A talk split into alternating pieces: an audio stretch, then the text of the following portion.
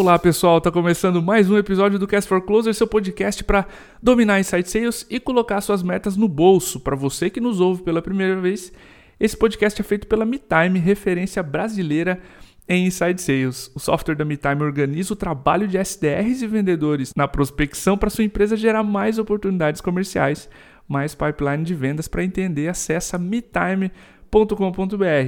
O tema de hoje é vendas em gestão de carteira. Eu sei que, assim como no episódio passado sobre vendas B2C, vários de vocês passam por uma venda semelhante, uma venda que você vende para uma carteira de clientes todo mês. Você tem essa peculiaridade de gerir a carteira e nós ouvimos o seu apelo. A gente trouxe hoje também um convidado e uma empresa que estão mandando muito bem nesse assunto.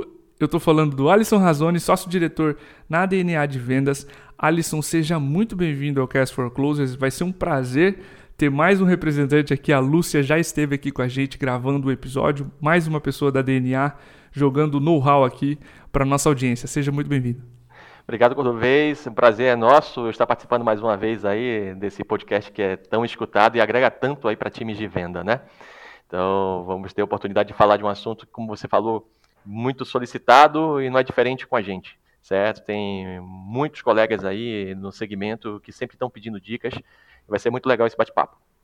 Show de bola. Alisson, a gente, mergulhando no episódio, né, é fácil notar que existe uma diferença muito grande na gestão de carteira de clientes, nessa venda, né, dentro da gestão de carteira, venda dentro de uma carteira, para a venda tradicional, B2B. Uhum. A gente precisa de muita confiança na venda tradicional, na venda B2B, para fazer a primeira compra, para que a primeira compra aconteça. E na gestão de carteira, teu cliente conhece o produto, confia, a venda precisa ser nutrida, esse relacionamento precisa ser nutrido para que mais vendas aconteçam, né? Quais são as boas práticas, cara, que tu acredita para a gente, para o vendedor que faz a gestão de carteira, distribuir bem a atenção e manter um bom relacionamento com esses clientes? Bom, Cordovez, esse é um tipo de negócio que o grande objetivo é fazer a venda acontecer para o consumidor final, né? Então, O seu produto precisa ser vendido. E para que você consiga fazer isso, não é simplesmente uma visita na área de compras. Você precisa entender que a coisa acontece, né? O negócio acontece no PDV. Então, essa rotina tem que estar estabelecida contemplando ali a ida no salão, o caminhar entre gôndolas, a visita ao estoque, entender exatamente o momento que aquele player ali, que aquele cliente seu está passando, para que você contemple todas as informações numa conversa, até porque todos os meses você tem situações distintas.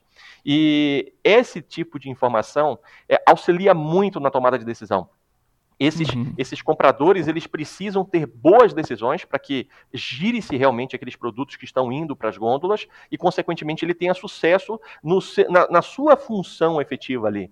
Então, para que você mantenha um relacionamento, você tem que garantir esse resultado, né? Então, no SaaS, a gente tem ali a nossa área de CS, que verifica justamente a utilização dos nossos softwares, se eles estão sendo bem utilizados na prática. Não é diferente aqui. Só que a diferença não é a utilização do software, mas como o seu produto está chegando até a ponta, garantindo que o consumidor final esteja adquirindo aquilo e fazendo toda essa cadeia se movimentar.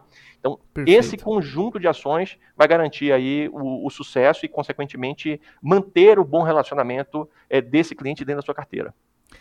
Fantástico, esse episódio vai ser uma aula para mim e tu tá fazendo um ótimo trabalho aqui de transpor como é que é a venda e como é que eu conheço um cliente no B2B tradicional, quando a gente está falando de uma venda SaaS aqui, exemplo, né, que tem tantas pessoas de SaaS aqui na nossa audiência, e como é conhecer o cliente nessa venda de gestão de carteira, né? Preocupar-se com o consumidor final, qual é o produto que está sendo mais vendido, enfim, para garantir o sucesso desse seu comprador, desse grande varejista, no caso. Fantástico esse exemplo. Alisson, acho que outro ponto que pode influenciar esse relacionamento, e acho que é um dos dilemas mais antigos, estava comentando em off com você, que eu trabalhei na linha branca um tempo e vi uma grande indústria falar e pressionar outros seus fornecedores. Eu acho que é esse dilema entre a área de compras, seu cliente, né, que também tem meta, vai forçar seu preço, eventualmente a sua margem, com o vendedor. Então, como é que nós, vendedores, né, numa gestão de carteira, como é que a gente protege o nosso valor e mantém uma boa negociação sem prejudicar esse relacionamento? Então, assim, até retomando um pouco do que eu falei e agregando um pouco mais de informação. Um comprador dessa área, né, seja lá qual for o segmento, varejista elétrico, como eu falei, um varejista mercadista, ou seja, outro exemplo, ele tem como indicador aqui o mix, que é realmente o portfólio de produto que ele consegue colocar na gôndola. Se ele tem um bom portfólio, ele vai atrair mais pessoas, né, tendo fluxo na sua loja como um todo. Então, o gestor daquela loja, ele cobra muito o comprador com relação a isso, porque se ele não tem produtos atrativos, ele não tem fluxo, consequentemente isso impacta na venda. Ele tem como outro indicador a ruptura, que é não faltar esses produtos na gôndola, nem no estoque, para que você consiga ter o giro correto diante das suas metas de vendas ali mensais. E ele tem o save. Então, o save é o indicador que ele tem de conseguir um desconto perante uma negociação já feita. Então, vamos dar um exemplo, ele tinha uma negociação lá de 100 mil já feita com a área demandante, e ele, ao entrar na negociação junto com o executivo daquela indústria, ele conseguiu reduzir em 5%. Tá? Então, quando nós falamos em margem, nós estamos falando de um dos indicadores que esses compradores são medidos. Mas isso não obrigatoriamente vai proteger os outros indicadores de ruptura e de mix, que tem muito a ver com a prestação de serviço que essa indústria faz para você, né? Seja justamente no portfólio que ela tenha de produtos, seja na atuação na prática, no PDV, com práticas de sellout que contribuem para que as metas dos gestores das lojas sejam atingidas. E isso impacta no relacionamento que o próprio gestor da loja daquele seu cliente tem com o comprador daquele seu cliente. Você facilitando esse processo, essa comunicação e essa operação, a sua ação como executivo de vendas, ela é importante para essa empresa. Então, não somente a questão da margem. Então, apresentar esse nível de serviço para um comprador faz, mesmo ele sendo uma pessoa mais focada no financeiro, relevar essas condições, né, em prol de uma operação, de um serviço, de uma prestação de serviço melhor elaborada.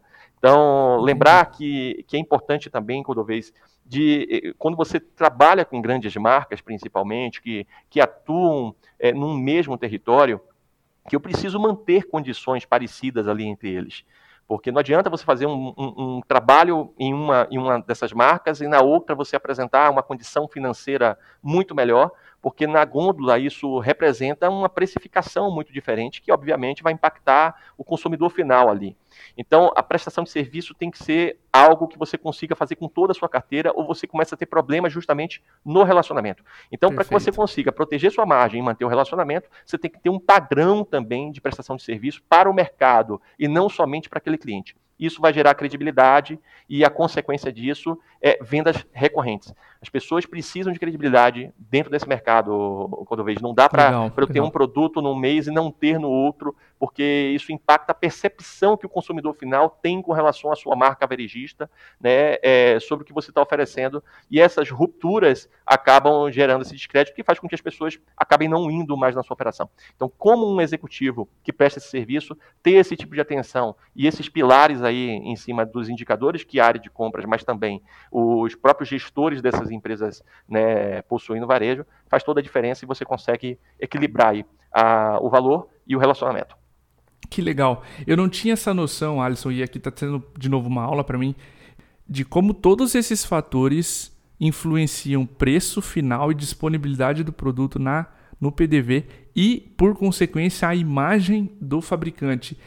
Enquanto tu mencionava, eu lembrei de um exemplo. Eu comprei recentemente vários eletrodomésticos dessa, né, empresa onde eu trabalhei, dessa indústria. Uhum. E um dos refrigeradores deu problema, ele veio avariado e ele não tinha estoque para reposição. E como foi louco assim a imagem que eu tive imediatamente da marca, não tem um refrigerador para estoque, para troca, sabe? Eu tive que comprar outro, cancelar, foi um perrengue.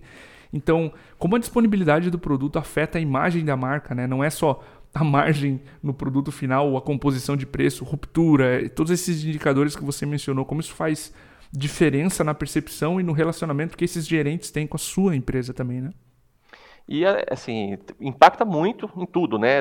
Em toda a cadeia. E são detalhes, muitas vezes, tá, Cordovez? Assim, ter um relacionamento até com um concorrente é importante, Cordovez, nesse segmento, tá? Um concorrente fazer uma venda errada no mês, se ele faz uma venda errada no mês e ele coloca um volume exagerado, por exemplo, dentro de um mercadista, vou dar como exemplo aqui, tá?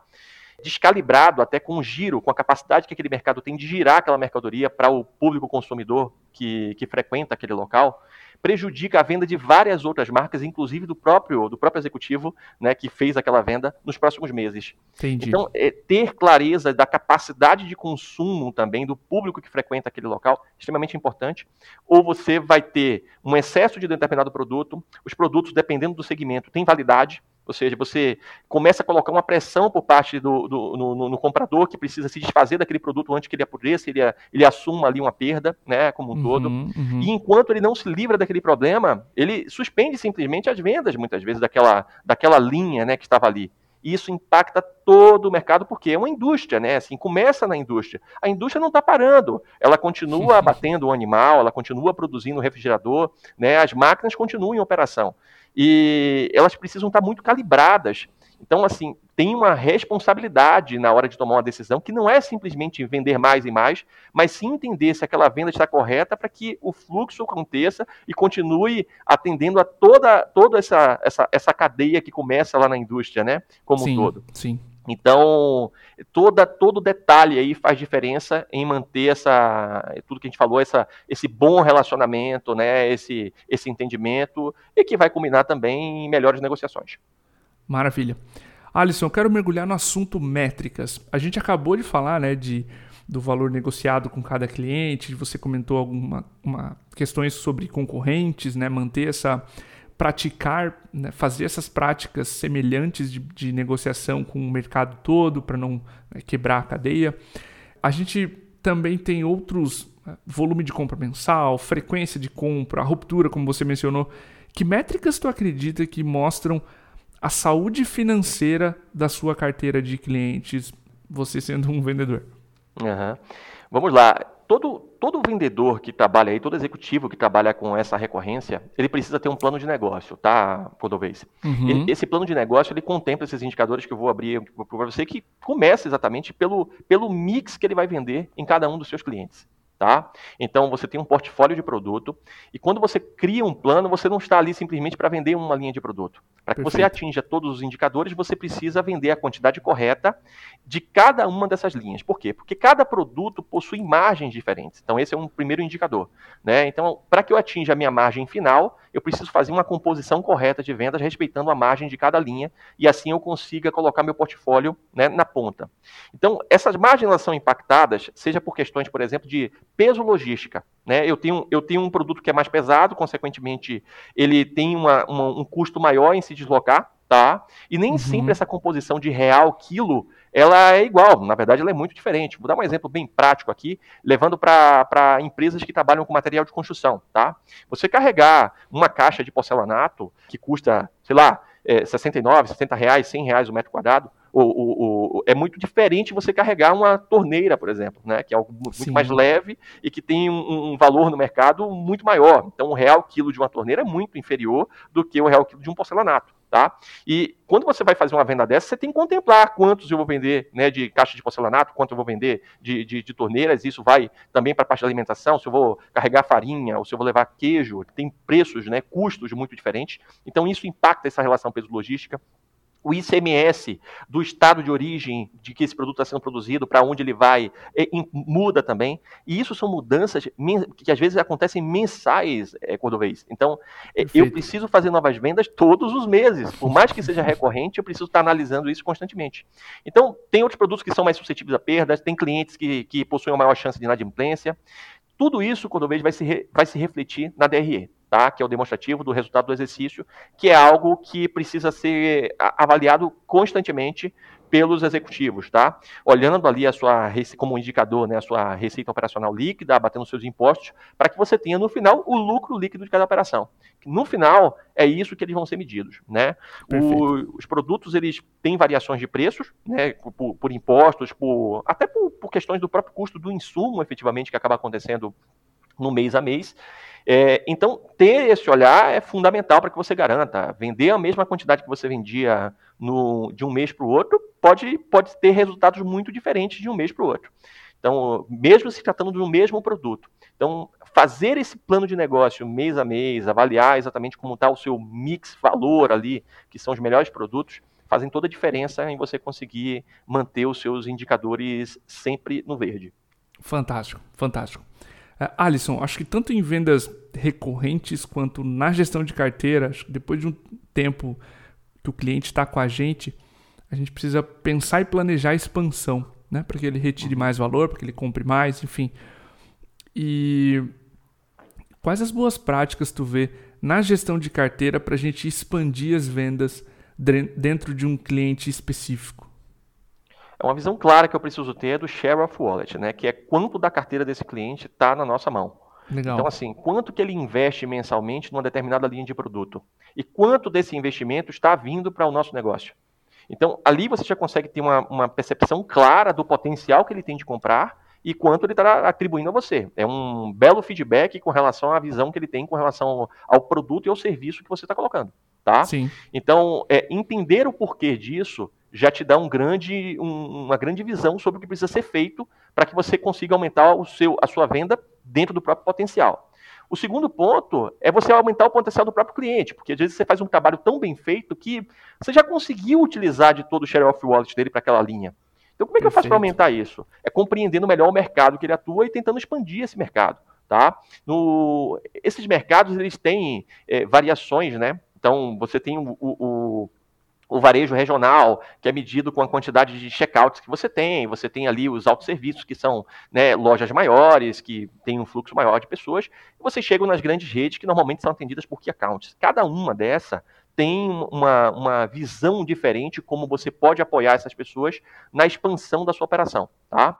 Então, quando você vai para um varejo regional, que você está, muitas vezes, você negocia com o próprio dono do negócio, que é a pessoa que está ali, muitas vezes na própria operação, ajudá-lo nas contas faz muita diferença, tá? Então, fazer a conta com ele que vender aquele produto X e vender o produto Y, ele vai ganhar mais, se ele conseguir posicionar melhor isso aqui na gôndola, faz diferença. Isso faz total diferença para um varejo desse. Quando você vai para as grandes redes, as estratégias de sellout funcionam melhor. Então, assim, ele já possui um know-how de conta, de cálculo, né? Uma área muito mais estruturada. Então, a visão do PDV, que muitas vezes essas pessoas não têm, porque ficam lá em escritórios, que muitas vezes estão afastados geograficamente da operação, eles não sabem exatamente os detalhes que acontecem no dia a dia, o que está acontecendo na gôndola, as faltas de produto, a forma com que eles são expostos. Então, levar essa visão, seja do próprio executivo, seja de uma equipe de trade, Cordovez, é de muito valor para os compradores, tá? E, obviamente, quando você tem essa prestação de serviço, que é uma consultoria, ele quer manter isso, porque isso é importante para a operação dele. Então, por mais que exista ali um objetivo do B2B, existe uma figura representando aquele B2B. Então, é o objetivo, né, de uma pessoa que está ali. Ele quer crescer, ele quer ser promovido. Então, tudo que você faz que apoia ele na tomada de decisão e, consequentemente, no apoio a atingir esses objetivos até pessoais, faz muita diferença em manter a carteira.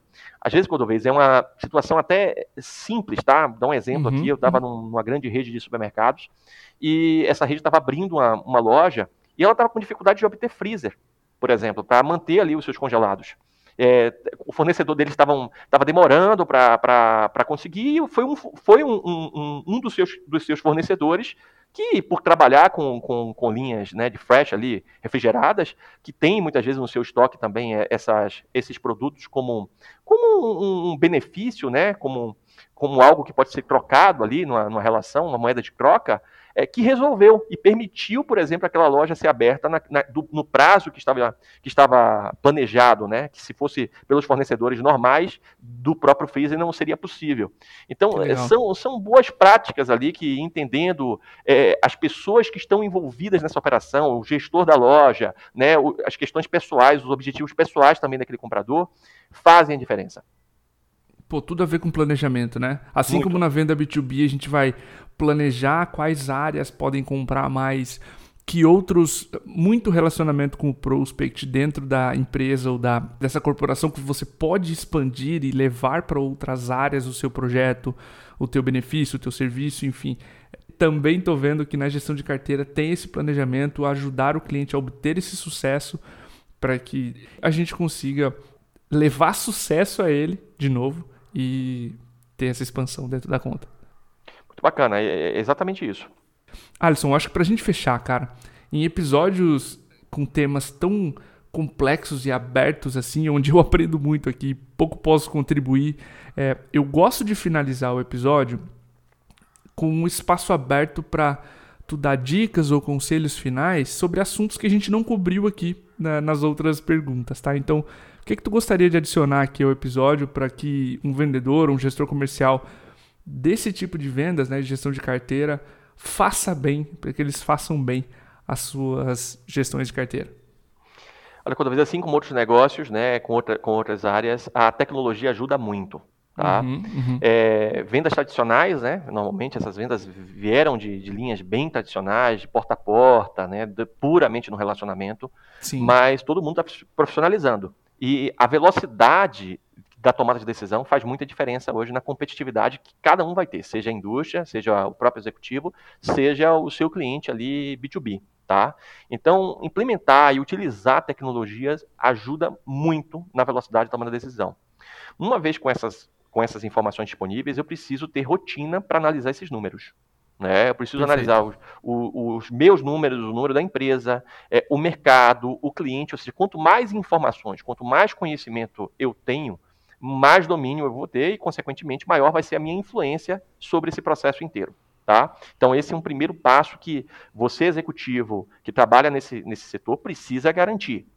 O segundo ponto é traduzir isso também em ações de comportamentos observáveis, ou seja, ver as coisas no PDV.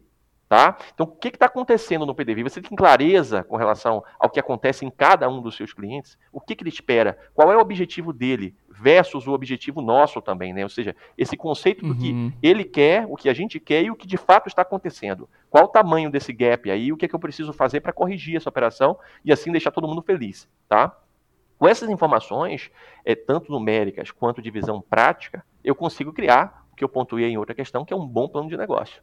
Então, tendo a visão do plano de negócio, eu contemplando um mix que agregue valor para toda a operação, tanto para a indústria que eu trabalho, quanto para mim, quanto para o meu cliente, quanto para o consumidor final, né, na forma que eu estou expondo, na forma que eu estou trabalhando, o valor que eu estou levando e apresentando, fazendo ele ser percebido pelo consumidor final com relação ao meu produto e serviço, faz muita diferença. Então, construir um bom plano, uma vez isso construído, eu preciso agora garantir a execução desse plano. Tá? E aí a rotina agora é para garantir essa execução.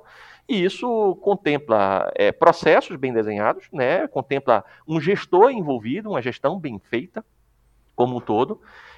A tecnologia vai estar apoiando o tempo inteiro isso e garantir que as pessoas tenham também as competências, né, necessárias para que isso seja feito. Então, adquira essas competências, entenda isso, adquira essas competências e coloque todo esse plano em prática, que o resultado ele é consequência justamente dessa execução. Né? Perfeito, incrível. Alisson, que aula! Te agradeço demais aqui o tempo, a atenção que você deu ao briefing, a tua preparação para as respostas. Aprendi demais sobre esse universo. De novo, é um conteúdo que parte da nossa audiência já pedia e já queria há muito tempo. E acho que foi muito bem coberto aqui por ti, pelas dicas, enfim. Alisson, quer deixar um contato, algum LinkedIn, por exemplo, para a galera te conhecer, de repente falar com a DNA sobre esse assunto, de repente contratar vocês, enfim, fica à vontade, cara, para deixar teu abraço, deixar um contato aqui para quem eventualmente quiser te conhecer mais ou conhecer mais a DNA também. Bacana, turma. Então, a todos que quiserem entender mais sobre esse assunto e outros assuntos que a gente atua, né, também que a gente trabalha em vários segmentos, a DNA é uma empresa de consultoria focada em aumento da produtividade comercial. Nós fazemos isso em 4 pilares, né, em processo, gestão, tecnologia e pessoas. Fazemos isso em mais de 40 segmentos de mercado, em mais de 500 empresas no Brasil. E vai ser um prazer poder atendê-los aí se você tem uma necessidade parecida como essa. E para entrar em contato é justamente acessando aí o nosso e-mail contato@dnadevendas.com.br. Se quiser interagir mais comigo, pode me achar no LinkedIn também, Alisson Razoni. Estou lá à disposição também para poder trocar ideias sobre vendas, que é algo que a gente ama, né, Cordovez? Com certeza, com certeza. Obrigado, tá, pela disponibilidade, pelo teu tempo aqui no podcast. Para você que ouviu esse episódio até o final, pessoal, um grande abraço e até o próximo.